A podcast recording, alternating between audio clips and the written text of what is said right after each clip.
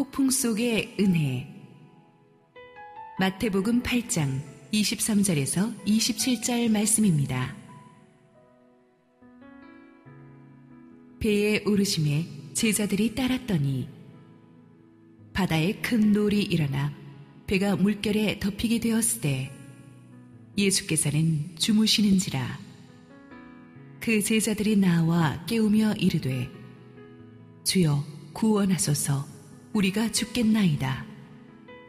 예수께서 이르시되 어찌하여 무서워하느냐 믿음이 작은 자들아 하시고 곧 일어나사 바람과 바다를 꾸짖으시니 아주 잔잔하게 되거늘 그 사람들이 놀랍게 여겨 이르되 이가 어떠한 사람이기에 바람과 바다도 순종하는가 하더라. 할렐루야. 우리 하나님께 감사와 영광의 박수 올려드리겠습니다. 우리 교회 창립 11주년을 맞는 축복된 생일인데 이렇게 코로나 사태로 인해서 11주년 창립 기념 예배를 텅 빈 예배당에서 온라인 생방송으로 드리게 되어서 저도 마음이 좀 무겁고 힘든데 우리 성도님들도 오죽하시겠습니까? 그렇지만 하나님께서 보이지 않는 성령께서 우리 모두를 한 몸으로 묶어주고 있다고 믿습니다. 저희 온라인 성가대가 일찍부터 이것을 기획하고 준비했는데 제가 생각했던 것보다 훨씬 스펙테클러하게 아름답게 잘 나온 것 같습니다. 오늘 11주년 기념 예배는 많은 성도님들이 또 줌으로 함께 동참하고 계신데 한번 우리 온라인 성가대 너무 성령 충만하게 찬양 잘하셨죠? 한번 힘찬 격려의 박수 한번 부탁합니다. 감사합니다. 함께 온라인 성가대에 참여하셨던 분들은 저 영상을 교회에서 여러분한테 보내드릴 거예요. 그래서 정말 기념으로 한번 아, 간직할 만한 것 같습니다. 우리 줌으로 함께 들어오고 계신 성도님들 한번 손을 들어서 함께 한번 박수하면서 우리 하나님께 영광 돌리겠습니다. 여러분이 함께 이 시간에 예배하고 있는 것을 이렇게 제가 볼 수 있으니까 얼마나 좋은지 모르겠습니다. 부부간에 앉아 있는 분도 계시고, 가족들과 함께 계신 분도 계시고, 혼자 있는 분도 계시고, 또 뒤에 멋있는 배경 화면을 교체한 분도 계시고, 너무 감사합니다. 여러분이 있으니까 저 온라인 사이버 스페이스 상에서 여러분이 성령의 힘으로 우리가 하나 된 것을 믿습니다. 아, 모든 한국 교회가, 아니 전 세계 교회가 코로나19 폭풍으로 인해서 너무나 힘든 시간을 보내고 있습니다. 지금까지 저는 매주, 매년 창립 기념주일 설교에서 항상 미래에 대한 비전과 소망을 이야기해 왔었는데 올해는 상황이 상황인지라 어떤 설교를 할까 고민을 많이 했습니다. 그러다가 얼마 전에 출간된 제 신간인 그 폭풍 속의 은혜 그 제목을 그냥 그대로 설교하는 게 낫겠다고 싶었습니다. 우리 함께 한번 기도하시고 하나님의 말씀 보겠습니다. 사랑하는 아버지, 은혜를 감사합니다. 오늘 우리 새로운 교회 11번째 생일입니다. 생일 잔치를 이렇게 텅 빈 예배당에서 하게 되어서 마음이 힘이 듭니다. 그렇지만 주님께서 이 모든 환난 가운데서도 주님의 몸된 교회를 지키시고 계심을 믿습니다. 우리 사랑하는 성도들을 붙들어 주시고 부족한 종은 온전히 주님의 은혜의 휘장 뒤에 숨겨 주시옵소서 예수님 이름으로 기도했습니다. 아멘. 어, 오래전에 허리케인 조지라는 이름의 무서운 태풍이 도미니카 공화국과 미국 남동부 지역을 강타해서 엄청난 피해를 입힌 적이 있었습니다. 300명이 넘는 사람들이 죽었고 몇십억 불의 재산 피해를 순식간에 내버렸습니다. 그 정도는 아니더라도 매년 우리나라에도 크고 작은 여름 태풍이 밀어닥쳐서 큰 피해를 겪고 있습니다. 태풍은 예나 지금이나 몹시 파괴적입니다. 우리가 평소에 애지중지해오던 것들을 송두리째 부셔버리는 그런 힘이 있죠. 그래서 뉴스나 이런 곳에서 이렇게 폭풍이 지나간, 태풍이 지나간 곳을 보면 처참하게 이를 데 없습니다. 그 고통은 사실 뉴스로 보는 것보다 본인이 겪어본 사람들은 얼마나 처참한지 알 수가 있습니다. 폭풍은 뜻하지 않은 때 우리를 급습합니다. 오늘날 첨단 과학 기법을 가지고도 우리는 폭풍의 방향을 제대로 예측하지를 못합니다. 지금 우리나라로 북상해 오고 있는 하이선 같은 그런 폭풍도 이 태풍도 기상청이 예측했던 거는 방향과는 조금 더 막 동쪽으로 비껴가고 있지 않습니까? 미국 중서부를 초토화시키는 항상 이 회오리 바람, 토네이도의 그 방향도 간신히 15분 전에야 정확한 예측이 가능하다고 합니다. 그러니까 옛날 사람들은 어땠겠습니까? 무서운 폭풍이 오기 전에는 뭐 좀 사인이 보여 준비를 하는데 그렇지 않고 갑자기 들이닥치는 폭풍이 있어요. 오늘의 본문도 24절에 보니까 갑자기 바다에 큰 놀이 일어났다고 했어요. 영어 쓴 게 보니까 without warning a furious storm came. 아무 예고 없이 갑자기 무서운 폭풍이 일어났다고 했어요. 전혀 준비 없이 당하는 폭풍, 이거 정말 무섭습니다. 여기서 성경에 바다라고 표현된 곳은 사실상 갈릴리 호수를 가리킵니다. 워낙 커서 당시 사람들이 바다라고도 불리웠습니다. 이 갈릴리 호수는 참 아름다운 호수죠. 세로로 22km, 가로로 13km 정도의 평균 수심이 55m 정도 되는 아름다운 호수입니다. 바다같이 넓은 이 갈릴리의 정경이 얼마나 아름다웠는지 한 랍비는 말하기를 하나님은 일곱 개의 바다를 만드셨지만 갈릴리야말로 하나님의 기쁨이었다고 했습니다. 갈릴리의 아름다움에 매료된 헤로드 왕은 그곳에 자기의 별장도 만들고 주변의 해양 도시까지 건설했다고 하죠. 저도 성도들과 함께 그 이스라엘 성지 순례를 갈 때마다 이 갈릴리 호수의 아름다움에 경탄을 금치 못했습니다. 그런데 그토록 아름답고 조용한 갈릴리 호수에서 전혀 생각지도 못했던 폭풍이 일어난 거예요. 전문가인 제자들도 예측하지를 못했어요. 예측했다면 처음부터 배를 타고 나가지도 않았겠죠. 배를 타고 나갈 때는 분명히 아무 문제 없었는데 배를 타고 나가서 바다 한복판에서 만난 폭풍입니다. 우리의 인생도 그렇습니다. 전혀 예측하지 못했던 시점에 폭풍이 때립니다. 그 목적이 이끄는 삶을 쓰셨던 릭 고렘 목사님의 간증을 들어보니까 이 목적이 이끄는 삶이 기독교계를 넘어서 전 세계적인 블록버스터 글로벌 베스트셀러가 되었잖아요. 그렇게 엄청난 베스트셀러가 되던 그 해에 목사님 사모님이 암에 걸리셨어요. 청천벽력 같은 이 암 치료를 시작하면서 목사님 가정이 얼마나 놀랬겠습니까? 어떻게 보면 자기 인생에 가장 햇살이 내려쬐는 가장 찬란한 순간인데 생각지도 못한 폭풍에 휩쓸린 거예요. 우리 인생이 그렇습니다. 분명히 방금 전까지 너무나 고요하고 평안했던 우리의 인생에 폭풍이 몰아닥칩니다. 가장 믿고 의지했던 사람이 갑자기 내게서 돌아선다거나 가장 망할 수 없는 사업이 망해버린다거나 영화나 드라마에서나 보던 일들이 이건 다른 사람한테 일어나야 되는 일이 나한테 터집니다. 도저히 정신을 차릴 수가 없는 의외의 방법으로 의외의 시간에 나를 뒤통수를 때리고 오는 폭풍입니다. 폭풍은 우리를 무기력하게 만듭니다. 파괴력이 있는 데다가 예측 불허의 때에 우리를 급습하기 때문에 너무나 무기력해져요. 무기력해지니까 방향 감각을 잃어버려요. 폭풍에 휘말리면은요, 동서남북을 종잡을 수가 없습니다. 그토록 자신만만하게 살아왔던 내 인생이 주관자가 내가 아님을 절감하죠. 내 인생의 조정관을 놓아버릴 수 없는 상황에서 내가 이렇게 무력해질 수 있는가를 절감하게 됩니다.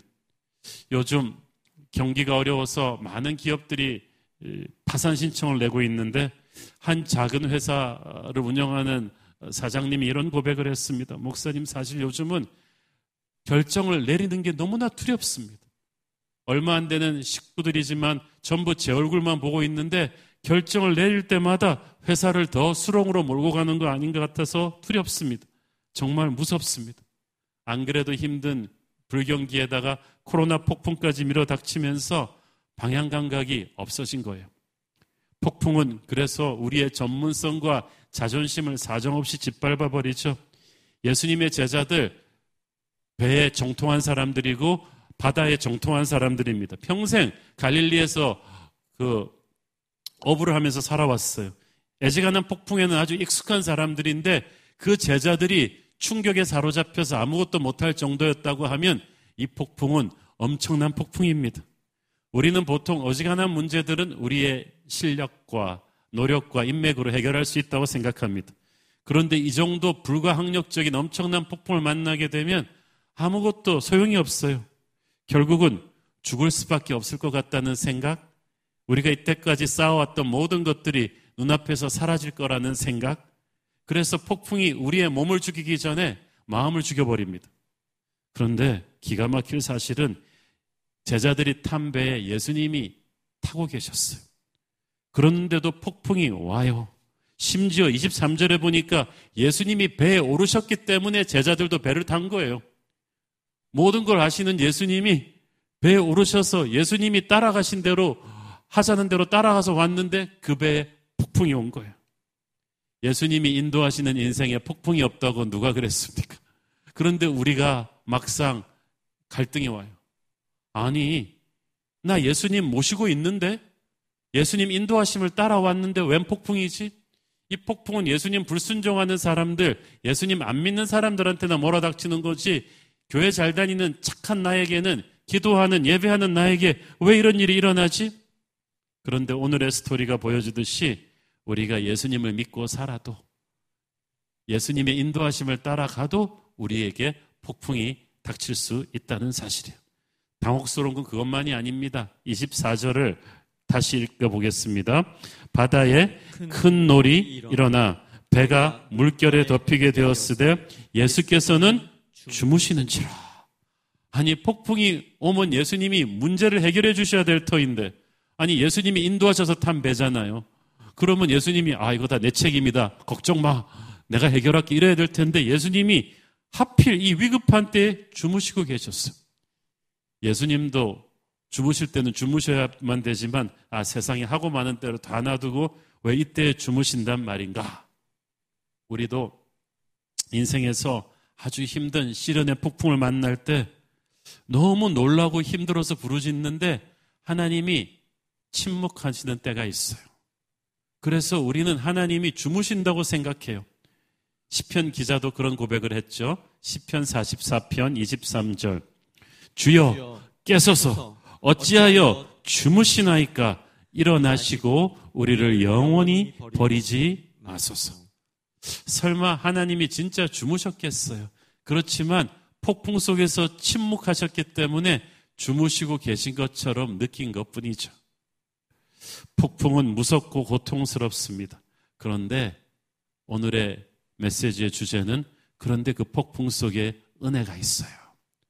폭풍이 아니고는 체험할 수 없는 은혜가 있다는 거예요. 비가 없이 항상 햇빛이 찬란하면 그 땅은 사막이 되어버린다는 말이 있죠. 바다 생물을 죽이는 음침한 그 적조, 그 적조 현상을 유일하게 해결할 수 있는 방법은 태풍이 와서 바다를 한번 확 송두리째 뒤집어 놓는 것입니다. 마찬가지로 우리 인생의 영혼의 적조도 태풍이 몰려와서 한번 확 뒤집어 놓았을 때 뜻밖의 해결되는 경우가 많아요. 저는 이 폭풍 속의 은혜를 창립 11주년 기념 설교에서 여러분과 함께 나누고 싶습니다. 첫째, 폭풍이 우리를 기도하게 만들어요. 여러분 평소에 아무리 기도원 가세요, 금식 좀 해보세요, 새벽 기도 해보세요 이런 말 해도 절대로 기도 안 하던 사람이 폭풍이 밀어 닥치면 납작 엎드려서 기도하게 되는 경우가 얼마나 많아요. 왜냐하면 폭풍은 우리를 무기력하게 만들거든요. 우리를 겸손하게 만들거든요. 예수님이 주무셨다는 것은 어쩌면 우리가 무릎을 꿇는 이 겸손을 기다리셨다는 뜻이에요. 우리의 이 교만이 깨어지기를 기다리셨다는 뜻이기도 합니다. 겸손해지고 절박해진 제자들은 자기들 힘으로 이 폭풍을 벗어나려는 노력을 포기합니다. 제자들이 처음부터 예수님을 깨운 것이 아니라 처음에는 자기들 힘으로 자기들은 뱃사람이니까 경험 있으니까 자기들 힘으로 저 나와보려고 노력을 했는데 하다 하다 안 되니까 예수님을 깨우기 시작했어요. 제자들이 깨우기 전까지 예수님은 주무시고 계셨어요. 그러니까 폭풍이 예수님을 깨운 게 아니고 제자들이 깨워서 예수님을 깨운 거예요. 여러분, 우리는 폭풍이 일어나면 막 깨요. 그렇지만 예수님은 깨지 않으세요. 우리는 폭풍 때문에 당황하고 두려워하지만 예수님은 폭풍에 전혀 상관하지 않으십니다. 예수님을 깨우는 것은 제자들이에요. 제자들이 깨운 거예요. 예수님을 깨우는 것은 우리의 기도입니다. 우리가 고난 중에 있기 때문에 예수님이 도와주시는 것이 아니라 우리가 고난 중에서 기도할 때 예수님이 깨어 도와주시는 것입니다. 기도는 기도밖에 할 수 없을 때 진짜 기도라는 말이 있죠. 제자들이 전에 없는 절박감으로 예수님을 흔들어대면서 기도하니까 예수님이 일어나셨어요. 그리고 제자들은 곧 알게 되죠. 진작 주님을 깨웠을 걸. 빨리 예수님을 깨웠으면 좋았을 거. 우리가 왜 처음부터 안 깨웠던가 후회를 하게 됐을 거예요. 폭풍은 우리를 기독해 만들면서 동시에 우리를 정결하게 하고 깊어지게 합니다. 서울 하늘이 공해가 심해서 항상 좀 뿌연데 이 폭풍을 동반한 장마비가 휩쓸고 나면 하늘이 깨끗해요. 그러면 저는 밖에 나가서 이렇게 사진 많이 찍습니다. 하늘이 깨끗해진 서울이 얼마나 아름다운지 몰라요. 우리 인생도 그렇습니다. 폭풍 같은 시련의 먹구름이 몰려올 때 너무 고통스러운데 이 폭풍이 내 영혼의 먹장 같은 것들을 많이 쓸고 지나가 버려요. 그래서 우리 인생에서 정말 중요한 것이 무엇인지 다시 돌아보게 해주고 누가 우리 인생의 진정한 친구인지를 깨닫게 해줍니다. 우리가 그동안 알게 모르게 저질렀던 실수들, 잘못 내렸던 결정들, 우리 인격 속에 숨어 있던 독성들을 인식하고 반성하게 해주는 것이 또 폭풍이기도 합니다. 그래서 폭풍은 우리 안에 있던 우리도 모르고 있는 영혼의 적조, 이런 죄의 잔재들을 드러내주고 하나님의 은혜로 새롭게 변화할 수 있는 터닝 포인트를 만들어주기도 해요. 그래서 교회사를 보면 믿음의 영웅들은 자기 개인의 인생이나 나라나 교회에 여기치 않았던 태풍이 몰려올 때 항상 하나님 앞에서 자신의 죄를 회개하는 참회록을 썼죠.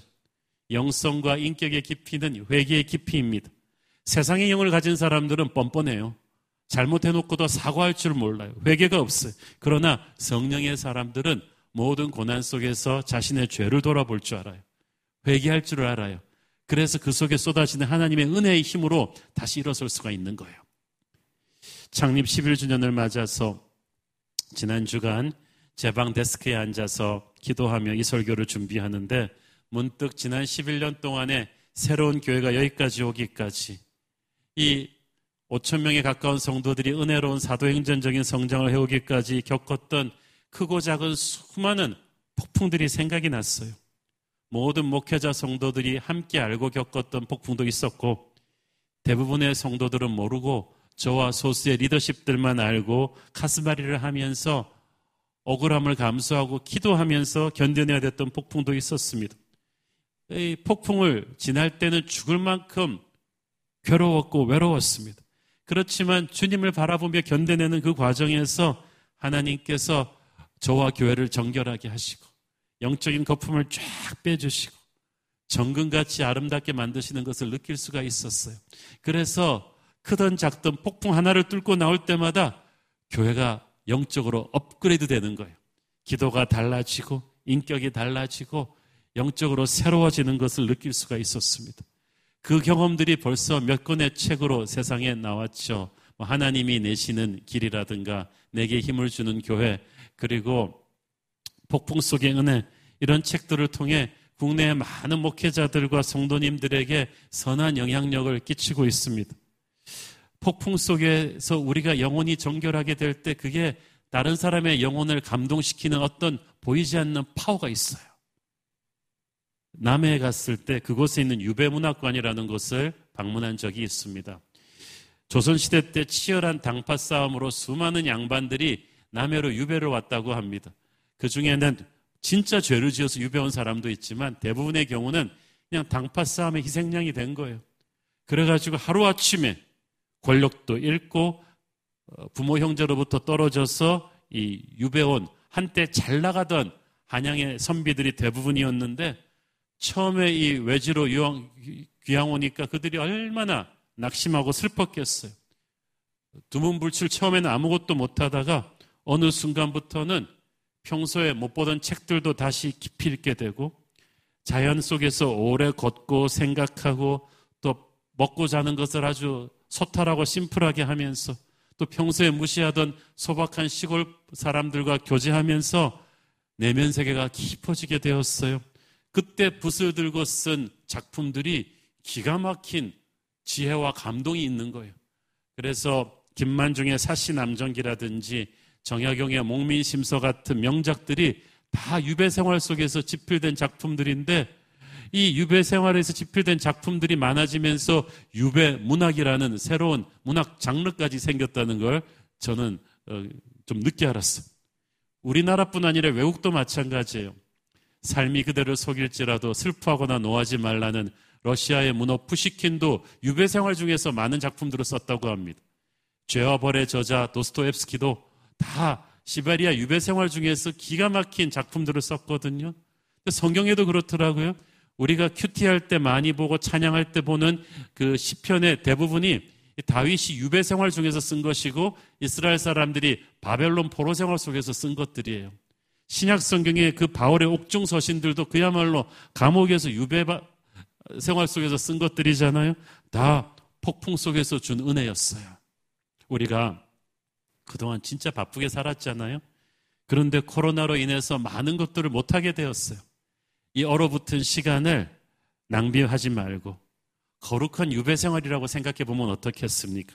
다음 시즌을 준비하는 영적인 실력을 한번 나 자신을 돌아보며 한번 축적해 보자. 저는 우리 성도들이 좀 그런 결심을 했으면 좋겠습니다. 그래서 성경을 조금 더 영어 성경도 한번 보고 또 말씀과 기도 생활을 좀 새롭게 하고 또 평소에 읽지 못했던 경건서적들도 좀 읽어보시고 특히 하루에 한 페이지씩이라도 영성 일기를 쓸 것을 제가 좀 권유하고 싶습니다. 제가 중학교 때 미국에 이민 가가지고 개척교회 목사님의 아들로서 많이 외롭고 친구도 없어서 힘들었을 때 일기를 많이 썼어요. 한국 성경, 영어 성경을 교대로 읽으면서 일기를 쓰고 또 책을 읽으면서 느낀 것들 일기를 썼고 그 수십 년 동안 그 썼던 그 일기가 쓰는 습관이 오늘날 30권에 가까운 책을 쓸 수 있는 그런 저력이 되지 않았나 싶습니다. 특히 또 이번 학기에는 우리가 코로나를 묵상하지 말고 예수님을 바라보자는 뜻에서 첫째는 매주 화요일 저녁과 토요일 오전에 아까 광고 나갔죠. 두 번에 걸쳐서 신구약 성경 66권의 맥을 쫙 잡아주는 New 온라인 성경 속으로를 개강합니다. 성경 속으로는 우리 교회 기본 양육 프로그램이기 때문에 하신 분들이 많겠지만 이번에는 강사 세팅도 다 바꾸고 온라인 촬영을 녹화를 우리가 새로 싹 다 하거든요. 그래서 바쁜 직장인들도 집에서 그냥 수강하실 수 있어요. 특히 옛날에 한번 수강하신 분들이 재수강하실 때는 아주 원가로 교재비만 내고 또 들으실 수 있도록 교회에서 또 조치해 드릴 거예요. 또 그동안 매주 금요일 저녁에는 학기 때마다 뉴젠 학부모님들을 위한 family impact 부모님들을 위한 교육 세미나를 교회에서 그동안 해왔는데 이번 학기는 이것도 100% 온라인 강좌로 만들 것입니다. 특별히 코로나 블루 시대를 맞아서 우리가 자녀들과 겪는 갈등과 여러 가지 문제들을 어, 국내에 아주 좋은 전문가들을 모시고 그렇게 다양한 콘텐츠를 해서 코로나 시대에 성경적인 자녀 교육을 강의해 드릴 텐데 그동안 거리도 멀고 금요일 저녁 교통체증 때문에 못 오셨던 분들 다 등록하시길 바랍니다. 그래서 100% 온라인으로 가는 성경적 자녀 교육 금요일 저녁에 또 나가거든요. 여러분, 우리가 세상의 뉴스만 보고 있으면 불안해서 이 힘든 시대를 어떻게 살겠습니까? 눈을 들어 주님을 보십시오. 예수님을 생각합시다. 말씀 속으로 들어갑시다. 말씀에 입각한 성경적인 자녀 교육을 생각합시다. 우리 모두 이 거룩한 코로나 유배 생활 기간 동안에 영적으로 깊어지는 시간 됐으면 좋겠습니다. 셋째로 폭풍은 우리를 강하게 만듭니다. 폭풍이 우리를 약하게 흔들어 놓을 것 같은데 아니에요. 폭풍 속에서 나무는 더 깊이 뿌리를 내리듯이 우리는 더 영적으로 인격적으로 강해질 거예요. 미국 사람들이 좋아하는 국민 스포츠 중에 미식축구가 있는데 그 미식 축구를 많이 우승하는 슈퍼볼 그 큰 게임에서 많이 우승하는 팀들은 다 하나같이 홈 구장이 시설이 잘 갖춰준 뭐 이렇게 에어컨디션이 있는 실내 돔 구장을 갖춘 데들이 아니라 그 중부 동부 쪽에 위치한 정말 매서운 바람과 눈과 비바람을 그대로 맞아야 되는 열악한 야외 구장을 가진 팀들이 많다는 거예요. 그린베이 패커스 같은 팀들. 태풍이 그들을 강하게 만든 거예요. 고기도 난류와 한류가 같이 막 만나서 부딪히는 이 격동의 바다에 있는 고기가 제일 맛있다고 합니다. 이 폭풍이 많은 분들이 이 코로나 태풍으로 인해 한국교회가 치명타를 입을 것이다. 어떤 분들은 한국교회가 반토막이 나지는 않을까 하는 걱정들을 하신 분들이 계시는데 저는 오히려 그 반대로 생각합니다. 교회만 본다면 그렇겠지만 교회 머리이신 예수 그리스도께서 승리하실 것이기 때문이에요. 이 폭풍을 통해서 주님께서는 우리 한국교회가 정신 바짝 차리게 하시고 영적 거품이 쫙 빠지게 하시고 불같이 기도하는 진짜 교회로 거듭나게 만드실 줄로 저는 믿습니다. 교회는 반드시 다시 일어나고 살아날 것입니다. 언제나 그랬던 것처럼. 주님께서 제자들이 깨어 일어나신 주님께서 폭풍을 다스리십니다. 주여 일어나소서 우리가 다 죽게 되었나이다.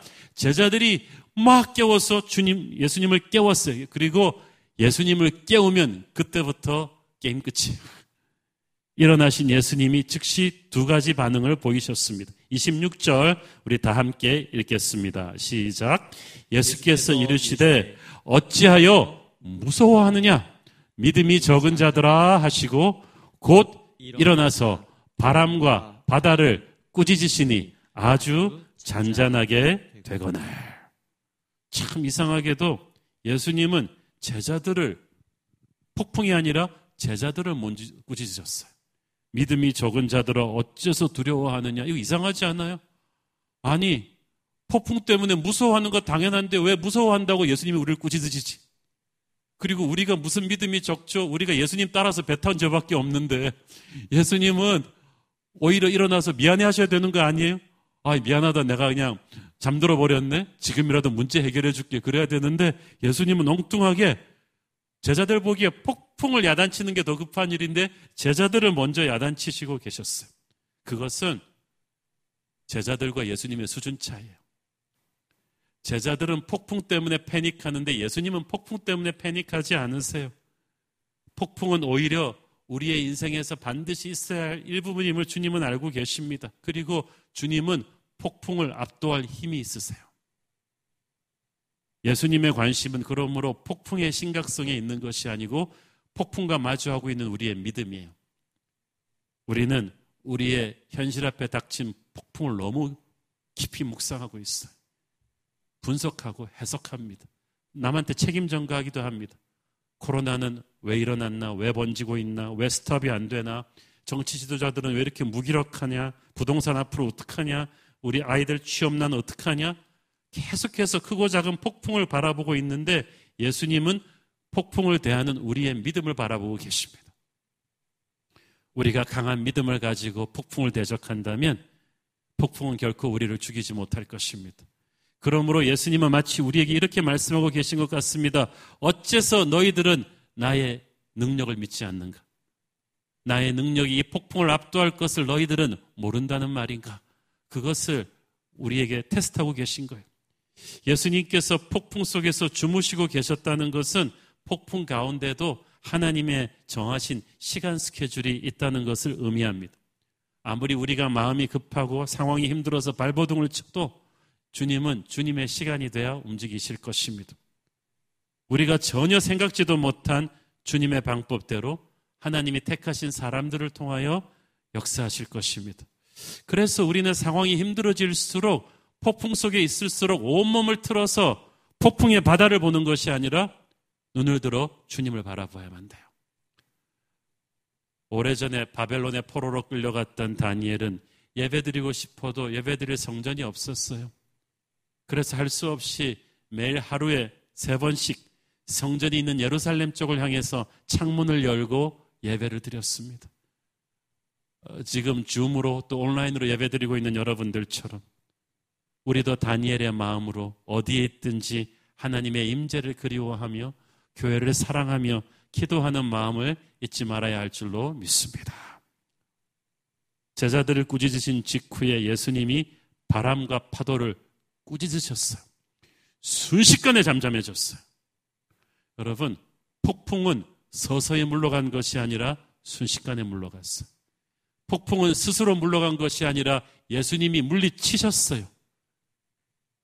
예수님이 물리치신 것은 제자들이 예수님을 깨웠기 때문이죠. 여러분, 그래서 중요한 공식들이 쫙 나오지 않아요? 폭풍은 그냥 견딘다고 물러가는 게 아니고 기도해서 예수님을 깨워야 되는 거예요. 깨어 일어나신 예수님께서 폭풍 속에서 너희들은 무슨 영적인 레슨을 배웠느냐? 우리의 믿음 상태를 점검하신 뒤에 예수님이 폭풍을 해결을 하세요. 예수님께서는 태산 같은 폭풍을 잠재울 수 있는 분이십니다. 그날 예수님께서 제자들의 주변의 폭풍만 해결해 주지 않으시고 갈릴리 호수 전체의 폭풍을 잠잠케 했다는 것을 주목하십시오. 아마 제자들은 그 생각만 했을 거예요. 어떻게 예수님이 우리를 이 폭풍 속으로 뚫고 나갈 수 있도록 기가 막힌 항해술로 쫙 뽑아주지는 않을까. 우리는 그 생각을 하지 않나요? 전체 폭풍이 종식되는 것보다는 일단 나 좀 살려주세요. 그죠? 그런데 예수님은 제자들의 기도로 제자들만 살리신 것이 아니라 그 갈릴리의 모든 폭풍에 휩쓸려 있던 비슷한 상황에 있던 배들을 다 살려주신 거예요. 여러분, 우리의 기도로 온 세상을 뒤덮고 있는 글로벌 팬데믹 코로나 폭풍이 순식간에 물러갈 수 있음을 믿습니까? 전문가들은 지금 코로나가 언제 종식될 것인가에 대해서 대부분 비관적입니다. 책임질 수가 없으니까. 연말까지, 내년 초까지 비관적으로 말합니다. 백신이 개발돼도 그것이 다 공급되는 게 힘들 것이고 막 이런 여러 가지 얘기들을 하는데 여러분, 나사렛 예수의 이름으로 순식간에 폭풍이 잠잠해질 수 있음을 믿으십니까? 우리가 그것을 믿어야 돼요. 바람과 파도까지도 예수님께 순종했다는 것은 우리를 둘러싸고 있는 모든 문제도 예수님의 주권하에 놓여 있다는 뜻이에요. 우리는 코로나 때문에 많이 놀랬죠. 그러나 예수님은 놀래지 않으세요. 어, 어떡하나, 어떡하나 그러고 있지도 않으세요. 그러므로 역사의 주관자이신 예수님이 폭풍을 순식간에 잠잠케 할 수 있는 예수님이 우리와 함께 있는 한 우리는 절망하지 않습니다. 폭풍은 무섭죠. 그러나 영원하진 않죠. 하나님의 때가 되면 반드시 물러가게 될 것입니다. 시편 121편 7절 우리 함께 읽겠습니다. 시작. 여호와께서 너를 지켜 모든 환난을 면하게 하시며 또 네 영혼을 지키시리로다. 아멘. 우리가 명심할 것은 하나님께서 우리를 모든 환난으로부터 지키실 것이다. 거예요. 예수님이 개입하셔야 폭풍이 끝납니다. 인간은 스스로를 구원하지 못합니다. 하나님의 개입을 끌어내야만 됩니다. 인간이 하나님의 개입을 끌어낼 수 있는 유일한 길은 기도인 거예요. 그래서 이 코로나 시국에 한국 교회는 한국 교회 자랑스러운 전통인 불같은 기도를 회복해야 돼요. 새벽 기도, 철야 기도, 금식 기도, 그동안의 전설처럼 듣기만 하고 장롱에 박혀 있던 그 모든 기도의 자산들을 다 끌어내서 뜨겁게 기도해야 되는 것이 바로 코로나 기간이에요. 그래야 예수님이 깨어나실 거예요.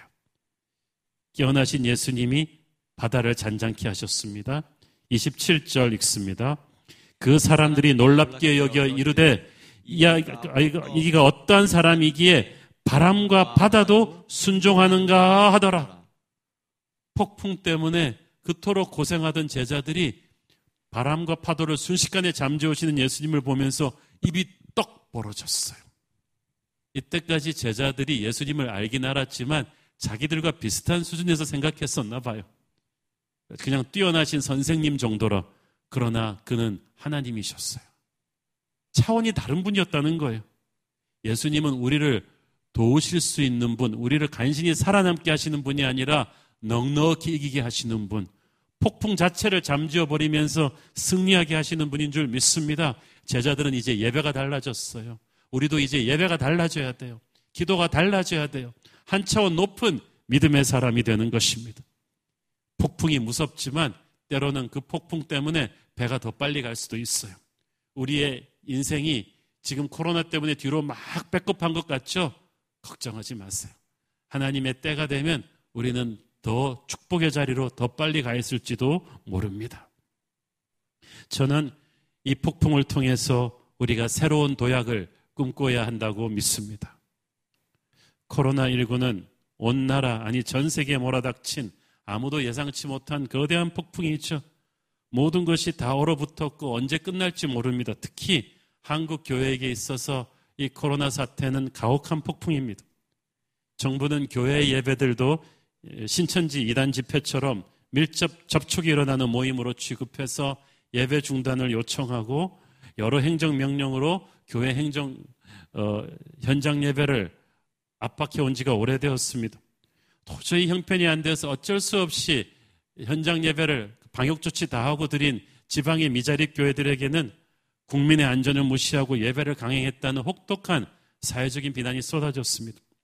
직장에서도 택시에서도 학교에서도 교회에 대한 비난이 쏟아지는 바람에 아, 어디 가서 교회 다닌다고 말하기 겁난다는 성도들이 많습니다.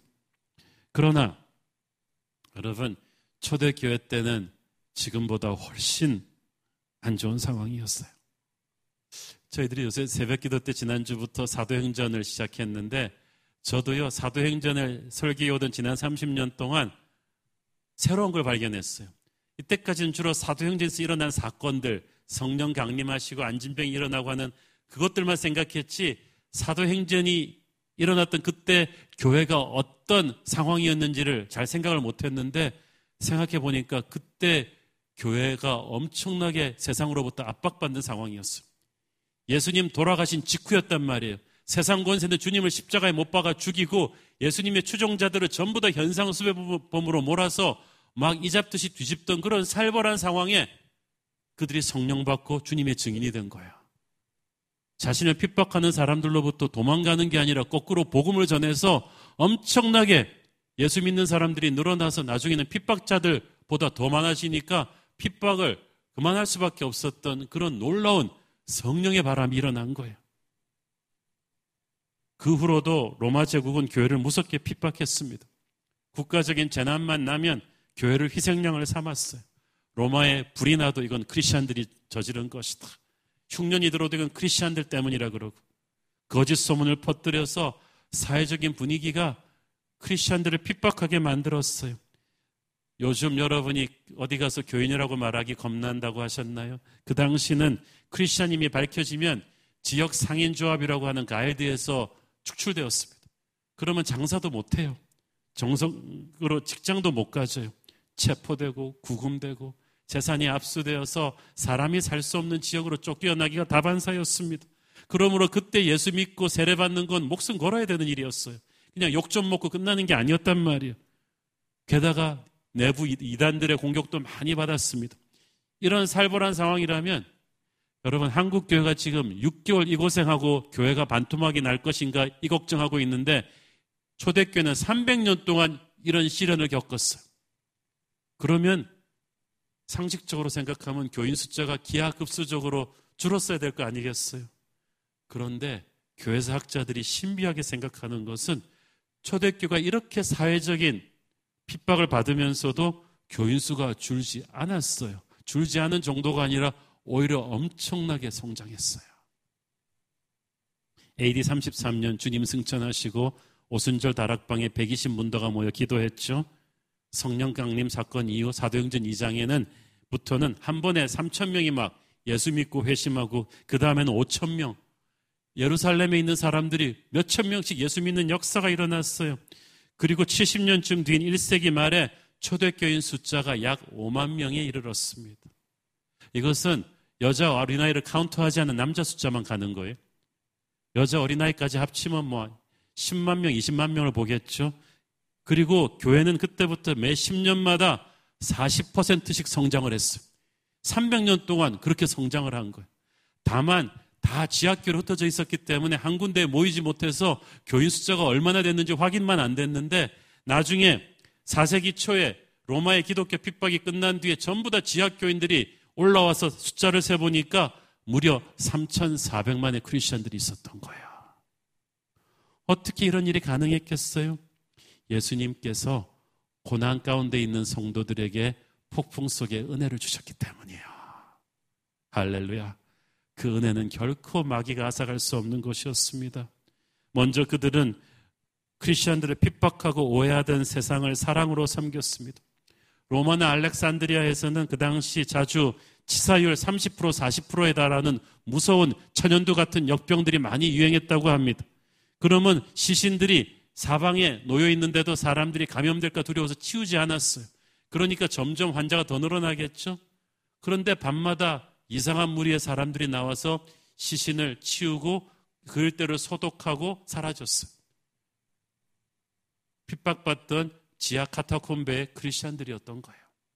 그들은 감염의 위협을 무릅쓰고 죽어가던 전염병 환자들도 많이 돌보았고 거리를 청소했어요. 이를 지켜보던 이교도들이 마음이 충격을 받았습니다. 그 당시 성도들은 그리스도 이름을 부끄러워하지 않았습니다. 예수님 때문에 직장을 잃고 상인조합에 가입을 못하는데도 자신을 핍박하는 사람들에게 복음을 전했어요. 말도 안 되는 억울한 프레임을 교회에 덮어 씌울 때도 변증자들이 나서서 교회 입장을 논리적으로 반박을 하면서 복음을 전했어요. 그러니까 핍박자들이 기가 차서 말했어요. 야, 너희들은 지금 크리스천이라는 걸 숨기고 부끄러워하고 도망가야 되는데 어떻게 나한테 전도를 할 수가 있어? 이거 미친놈들 아니야? 예수의 미친놈들 아니야?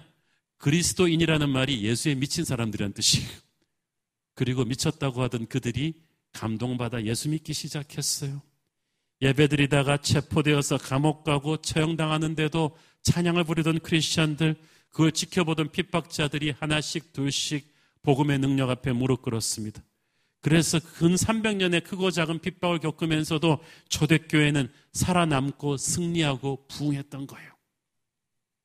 마귀가 번번이 반복하는 가장 큰 실수가 뭐냐 하면 교회와 성도를 계속 핍박해서 억울한 누명을 쓰고 사회적으로 왕따를 시키고 이렇게 코너로 몰면 교회를 죽일 수 있다고 생각하는 거예요. 천만의 말씀. 그 옛날 이집트의 바로 왕도 이스라엘 백성들을 점점 핍박하면 그들이 죽을 줄 알았어요. 그들이 벽돌 만드는 재료인 집도 공급해 주지 못하게 하면서 핍박의 강도를 높이면 그들이 수그러들 줄 알았는데 그들은 핍박할수록 더 기도했어요. 더 하나님께 매달리니까 하나님께서 오히려 애굽을 치시고 그들을 해방시켜 주셨잖아요. 마귀는 우리의 상태를 최악으로 몰아가면 교회를 계속 핍박하고 왕따시키고 고통을 주면 교회를 죽일 수 있을 줄 아는데 가만두더니만 못한 거예요. 하나님의 교회는 핍박 가운데 오히려 더 성장했어요. 더 믿음이 강인해졌어요. 초대교회가 그랬고 중국 지하교회가 그랬고 지금 한국교회도 그럴 것입니다. 저는 그래서 우리 한국 교회가 이렇게 세상 사람들로부터 오해받고 핍박받는 이 고난의 시즌이 오히려 한국 교회 가장 영광스러운 시즌이 될 거라고 믿습니다. 우리 한국 교회가 진짜 교회가 돼가는 과정이라고 믿습니다. 주님은 우리를 위하여 욕먹고 핍박당하셨는데 우리도 주님 위해서 한두 번쯤은 욕먹고 핍박당해 봐야죠. 그래야 주님의 제자라고 할 수가 있죠. 우리가 방역조치 다 취하고 법을 다 지켰는데도 크리스천이기 때문에 억울한 욕을 먹는다면 하늘나라에서 우리 상급이 있을 거예요. 부끄러워하지 마세요. 예수님께서 말씀하셨습니다. 만약 너희가 사람들 앞에서 나를 부끄러워하지 아니하면 나도 하늘 아버지 앞에서 너희를 부끄러워하지 않을 것이다. 저는 그래서 바로 이때가 우리가 십자가의 능력으로 전도할 수 있는 때라고 믿습니다. 두 달 뒤 11월 중순에 우리 교회는 추수감사절 주일 전주에 반드시 전도 집회를 해왔죠. 올해는 코로나 때문에 본당에서 오프라인으로 수많은 사람들을 초대해서 전도 집회는 못할 거예요. 그러나 올해 하는 전도가 진짜 전도입니다. 우리의 삶에서 우리를 오해하고 욕하고 핍박하는 사람들 천진데 그 사람들한테 우리가 고개를 숙이는 것이 아니라 예수를 전한다면 충격이겠죠. 초대교회 사람들한테 전도당하던 그 당시 핍박자들처럼 이런 말도 듣겠죠. 너 미친 거 아니야? 너 크리스천이라는 거 숨기고 살아도 어, 부족한 요즘 세대 너 나한테 지금 전도하고 있냐? 그래 전도한다. 나는 그리스도 이름이 부끄럽지가 않다. 지금부터 여러분을 가장 핍박하는 직장 동료, 기독교에 대한 상처, 오해가 가장 큰 주변 사람을 이름을 부르며 기도합시다. 그들에게 복음을 전할 준비를 하십시오. 올해 교회에서 모여서 하는 것이 아닌 여러분의 직장에서 아파트에서 하는 진짜 목숨 걸고 하는 전도 저는 기대할 것입니다. 마귀가 이렇게 우리 오프라인 예배를 어렵게 하고 교회에 대한 사회적인 이미지를 실추시키면 한국 교회가 죽을 것이라고 생각했다면 그것은 마귀가 실수한 것입니다.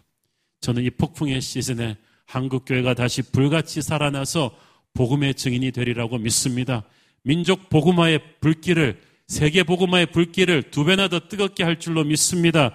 그 한국 교회의 거룩한 반격의 선봉에 저는 우리 새로운 교회가 서기를 창립 11주년을 맞아 선포하는 바입니다. 사랑하는 여러분, 강하고 담대하십시오. 교회여 일어나라. 우리는 반드시 예수 이름으로 승리할 것입니다. 기도하겠습니다. 주님 은혜를 감사합니다. 주님, 그렇습니다. 우리는 주님의 이름이 부끄럽지 않습니다. 하나님, 이 어려운 시기에 우리가 더욱 기도하며 주님을 깨워서 이 폭풍을 뚫고 나가기를 원합니다. 아니, 뚫고 나가는 정도가 아니라 깨어 일어나신 주님이 이 폭풍을 잠잠케 하시고 한국교회 새로운 부흥의 시즌을 다시 주실 줄 믿습니다. 그 선봉에 우리 새로운 교회를 세워 주시옵소서. 예수님 이름으로 기도했습니다. 아멘.